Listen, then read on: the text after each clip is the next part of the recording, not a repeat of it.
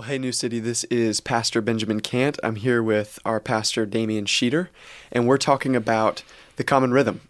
This is the first of hopefully many Common Rhythm coaching podcast episodes where we really try to do a deep dive into this communal practice that we have, this rule of life, if you will, that really is intended to be a common life for a common love. Yeah. And so this morning, I want to ask you, Damian, tell us about your practice of the Common Rhythm.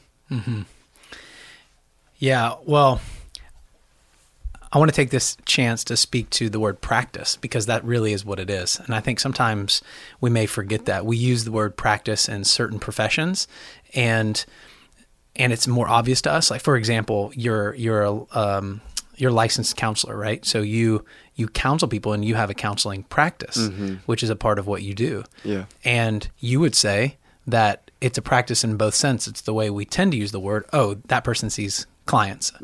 But you also understand it's a practice in that you're getting better. You're getting better. We say the same thing about practicing law or practicing medicine. That's right. There are these various professions. And so in the Christian life, although it's not a profession, it's similar in that we are practicing a common rhythm. Once we set out to do it, to become a certain type of person, like a physician wants to be the best physician they can be, and they understand that takes a lifetime of practice. And so for me as a Christian, for us as pastors, as we think about leading our people in this common life and common love, we really mean practice. So what I like is inherent in that is growth and maturation over time. That's right. Which also includes that we expect immaturity. Like we expect to be in a place where we don't have it all figured out, and we're still learning. We're still stumbling, and as we say, the kind of courage through failure that we stumble, we fall, we get up, try again, at this whole thing called loving our neighbor and loving the Lord our God with all of ourselves. Yeah, that's right. I think we are at our best and most humble when we recognize that we are immature in something, or we need growth over time, and we set a course to do that. And every skill we've learned, we've practiced. So whether that could be sleeping, if you're a little baby, you don't know how to do that. You have to be trained how to do that. You have to practice it. And then once you learn how to fall asleep in the car, then can you fall asleep in your bed and all these things? Of course, we don't remember that. All the way to, how do I ask better questions? Once I've set that as a trajectory in my mind, I have to recognize that I'm not where I want to be. And I'm sure that you have lots of examples, just like I do, of leaving a conversation thinking, I wish I would have asked that differently. So this is true in every area in our life. And so therefore, of course, it would be true in our apprenticeship to Jesus, that we wouldn't be excellent or we wouldn't have arrived at any of these practices. Yeah, that's well said. So given this preface, then tell us maybe where is your practice of the Common Rhythm now, and how has it matured? Where have you seen growth, even in the few months that we've been practicing it together? Yeah. Well, I think that there are a number, or I would just say certain practices on the Common Rhythm that were fairly easy for me to work into my schedule, but it didn't feel, well, to say it another way, I was doing them and they weren't drudgery, but it was still clunky. I wasn't quite sure how it all fit together. And some of those practices, they've matured into glimpses of, oh yeah, that's what this is for. Now, we have a very interesting perspective in that we theoretically prayed and thought and read and crafted this. And even over time, this wasn't our first iteration, I'll just say it that way. So we, at one level, I understood, but once I started practicing it and experiencing it, it took some time to work it in and then to experience the benefit of that. So it's matured in that there were some practices that I was doing from the beginning, even before we launched it, as we were piloting it, that took a number of weeks for me to figure out how I was going to do it at this time. And then to experience the benefit that it was designed to experience. So I would say that's maturity, that my practice has matured over time. That makes sense. And we can get more specific about some of those practices but in a minute. But what I would say in general is that it's been encouraging to me to see how the Common Rhythm and the practices that make it up are becoming a part of my life. And that's exciting to me. Well, and let the listener hear if you missed this. Damian and I were like the mad scientist that tries the serum on themselves before they try to release it to anybody else. So we've been at this for a little bit longer than the rest of y'all, but it has been having a little bit more longevity with it. I've experienced something very similar where it begins to fit in a unique way. And it's like, oh yeah, this is why this regular rhythm is really important in my life. Yes. So get us down into the nitty gritty, like even, where do these practices fit into when you wake up and when you go to sleep at night and how you start your morning and the ways in which you interact with people throughout the day? Like, how do these actually fit into your everyday schedule? Mm-hmm. Yeah, so we can talk about, for example, scripture before screens. Mm-hmm. I, like many people, have a lot of my life on a screen, mm-hmm. and therefore, scripture has to be pretty early in order for me to do scripture before screen. Mm-hmm. And so that you just kind of work backwards. Mm-hmm. So for me, that practice I've been tracking in a way that I hadn't tracked before, using something like the tracker that we offer in the workbook. Mm-hmm. What do we call that thing? Yeah, that's good. Workbook. Yeah, I'll call it a workbook. Mm-hmm. You can, if you're listening to this and you're thinking, what is he talking about? You can still get these on the resource table mm-hmm. on Sunday morning. But it has a sample tracker in there. And scripture before screen, I would have said, I would just say it this way, that tracking it has been super helpful. Mm-hmm. And recognizing that I'm committed to scripture before screen, so that's going to give me certain limitations on my day. Mm. And in order to counteract those for whatever my day is, like this morning we had a session meeting at 6:30. Mm-hmm. Well, I need to take that into account because I might want to prep for that meeting a little bit, which means I'm going to look at a screen. Mm-hmm. And everyone, I think, has their own example of that. If you have an early morning meeting for work or whatever it would be. So it's a little bit of intentionality, and I've really benefited from that just on that one particular practice. Now, we already are praying. If we're reading our Bible, you're praying. So that's your first prayer of the day. Mm-hmm. But for me, benefiting from, I actually go back to Reset for Renewal mm-hmm. A decent amount of times to get ideas of prayer of relinquishment. Mm-hmm. And with the first 10 days specifically in Reset for Renewal, that's what all the prayers were. Mm-hmm. So I go back, I've copied and pasted those into another place. That was our prayer initiative during the summer of 2020. Yeah, that's right. Exactly. Thank you. That's what we're referring to. It's available on our website. It is. Go back to it. It is. It's great because at the beginning of the Common Rhythm, I went back and quickly copied and pasted those prayers into a different place. So when I say I go back to it, that's where I go back. Mm-hmm. But anybody listening to this, you're right. They're still on our website. Those resources are available. Mm-hmm. The reason that's relevant is because I realized that having a specific prayer of relinquishment that was a part of my scripture before screens, mm-hmm. But not directly related to it, was meaningful and helpful to me. Yeah, that makes sense. So you begin scripture before screens, and that's connected. You could say habit stacked. Yes, exactly. As we've talked about in workshop 1, it's habit stacked with the first of your 3 times of prayer, which is for you a prayer of relinquishment. Right. Which for our listeners, how would you briefly summarize what a prayer of relinquishment is? Yeah. Or maybe even why you put it there. Mm-hmm.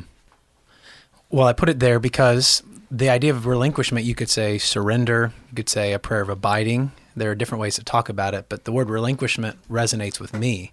I put it at the beginning of the day because I want to remind myself that my life is not my own. I'm not in control of the day, and I really wouldn't want it that way anyway. So it's me coming in line with my own fears of not being in control. That shows itself in anxiety for the day. And as I've told you before, I may not have to look at my calendar to know that. I know what I'm anxious about because I don't need to look at my calendar to remember that it's that day. So for me, at the beginning of the day, to pray a prayer of relinquishment, to surrender my life again to Jesus is really important. Mm-hmm. And so how does that, that's your first of your 3 times of prayer. How does that connect with maybe your midday and your evening prayer?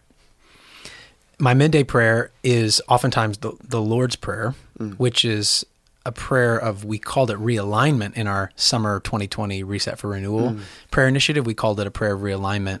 And it definitely serves that way. I want to realign my heart with God's kingdom and his purposes. Mm-hmm.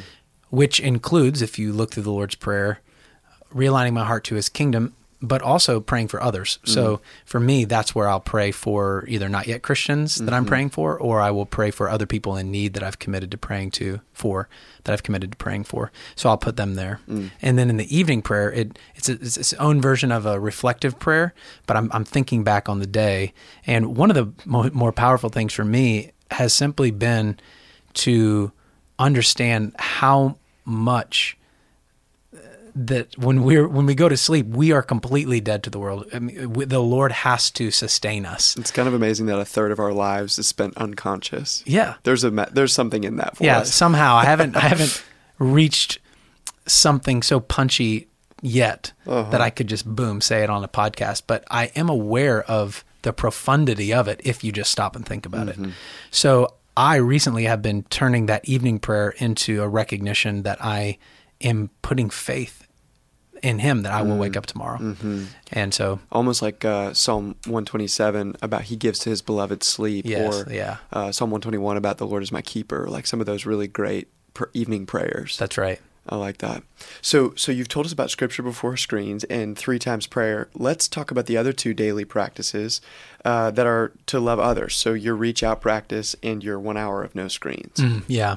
Well, my 1 hour of no screens, if people have listened to sermons or been there on Sunday mornings, you would have heard me talk about this. So I'll speak to it briefly. But my practice for 1 hour no screens is I walk in the house, and there's a drawer that I have to walk past to get into our kitchen.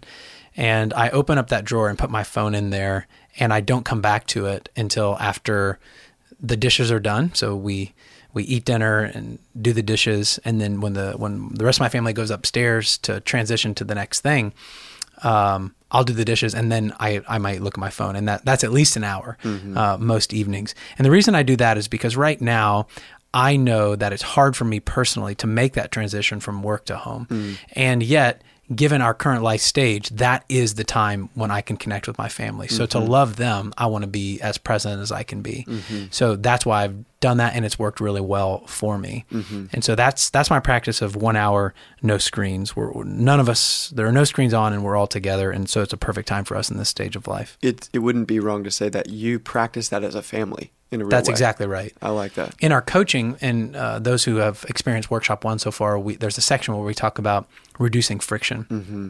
And one of the examples that we have given is on this one, what would it be like for you to reduce friction of you doing an hour without screens, lining it up with everyone else? Mm-hmm. Roommates, family members. Yeah, roommates, family members, whoever you're with. And yeah, so in a sense, we experience that. Mm-hmm. We experienced that. I like that. So then how do you reach out? Well, this is actually a good question we've talked about before. There's an interesting reality in that I'm reaching out very consistently throughout the day mm-hmm. to people to encourage them. And it's unique to our role as pastors. We're doing that a lot, and mm-hmm. we've already been doing that. And yet there is a way in which to sit and to be open to the Holy Spirit to put someone in my heart and mind to reach out to that is not currently on my list, that I mm-hmm. wouldn't have reached out to. Mm-hmm. That has actually been a struggle for me to find a good place to put that. So for me, I'm still in problem solving mode mm-hmm. of the practice. How do I get better at this particular practice? Yeah. Because the heart of this is, it's not that what I'm doing doesn't count. So I wouldn't want anyone to hear that, because I know that we're reaching out. Mm-hmm. But for me, where I know I want to grow and I want to use the common rhythm to mature me as a disciple, is to be open to the Lord mm-hmm. every day for him to put someone on my heart and mind that I never would have thought of, but that he wants to use me to encourage. Mm-hmm. That has been a challenge. So, would you say that's maybe the most challenging practice? It's the most challenging practice, and I wouldn't have guessed that. Okay. I mean, I don't know what I would have guessed. Probably rest before work or fasting or something, mm-hmm. mainly because for different reasons, but those have been not as hard as reaching out in terms of consistency and fitting it in. Yeah. So you started us you just covered the daily practices. Let's talk about your weekly rhythms. Let's start with rest before work. What does that look like for you? Yeah. Well, rest before work for us, we do it as a family, and I'm grateful that we get to do that. I think most people could work that out. If you're listening to this and you do have a family, Resting together is a really important principle mm-hmm. to figure out. And there are always dynamics that we have to work through. For us, particularly, the dynamics we have to work through is that I'm gone on Sunday mornings before my family even gets up. Mm. Sunday's a long day for me as a pastor. And we're apart a mm-hmm. lot that day. Yeah. And so we had to rework that. So for us, our day of rest together before work is Saturday, because if you want to think about it, my work week starts on Sunday. Mm-hmm. So we've been able to do that with some success, but it took a lot of work. Mm. So we rest on Saturday and we start it on Friday night. So it goes sundown to sundown. So okay. we have a meal together first, which is our feast. I can talk more about that, but we view it as a family feast on Friday night. Mm. Sometimes we do have people over, so it's not just our family. We feast with others. Mm-hmm. But for us as a family, we know that this has kicked off our rest, our 24 hours of rest. That's really great. So then we experience that on Saturday as a family. And then about dinner time, my mind may go to Sunday morning, but I've rested for those 24 hours. So that's what that practice looks like for us. I already mentioned feasting as happens on Friday night, but you and I have also talked about the fact that as pastors, mm-hmm. part of our vocation, we're feasting with people all the time. We're feasting for them and with them, mm-hmm. and we're giving them our full attention, and that it was one of the things we love to do, truly. Yeah. Similar to the reach out, but how do I get better at practicing it in a distinct way? Mm-hmm. Again, it doesn't mean that all those others didn't count. Of course they did, but that's where I am. And I think everyone who's listening to this, it's good for us to reflect on the practice itself and then getting better at it, practicing that practice. So for me, that's where I am in my practice is, okay, great. Now the next step for me is this. And so that's where I want to get better. Yeah. So the feasting, gathered worship. If I'm getting better at practicing that, it would be to prepare my heart in a way to recognize I'm not just coming to serve the body of Christ as the pastor, but to worship with the body of Christ. Mm-hmm. That's been something I've reflected on in a unique way since we've been talking about this. And the last one would be fasting. So right now, I fast on Tuesdays, and I fast. So I eat dinner on Monday night, and then brush my teeth, and then I don't eat again until dinner or the afternoon on Tuesday. So I fast then breakfast and lunch on Tuesdays. Okay. And so you just gave us a picture of your daily rhythms, your weekly rhythms. And one of the things we've said about the common rhythm is that it's a common life for or towards a common love. That's that's the standard, if you will, to measure maturity in the common rhythm. Are you receiving the love of God for us in Christ, and then returning that back to God with your whole self and towards your neighbor as yourself? So tell us, which of these practices has added the most value to your life, and defining that as has made you a better lover? Yeah, I love that question. Really well articulated. For me right now, it is... They're two competing, but I believe that 1 hour no screens is the one that I'm receiving the most benefit, as you described, in this season of my life. Mm-hmm. And I've seen benefits even beyond it. So in other words, there's something powerful about every day not being in front of a screen for at least an hour. Mm-hmm. And what it's done is, because listen, there are times during that hour where there is if anyone has ever had dinner with children, you know that it's not always the most riveting conversation. Mm-hmm.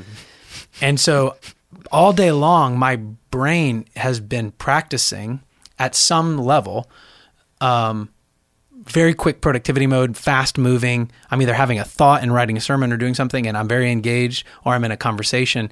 Mm-hmm. And so now it's slowing me down, and I'm just like desperate for things to pick up. Mm. So if I had my phone, it's not beyond me to take my phone out of my pocket and check something really quick. Mm-hmm, and all of us cringe at that thought, whether it's a child or any human being across from us, but we all have done it, and we all know we've all experienced it.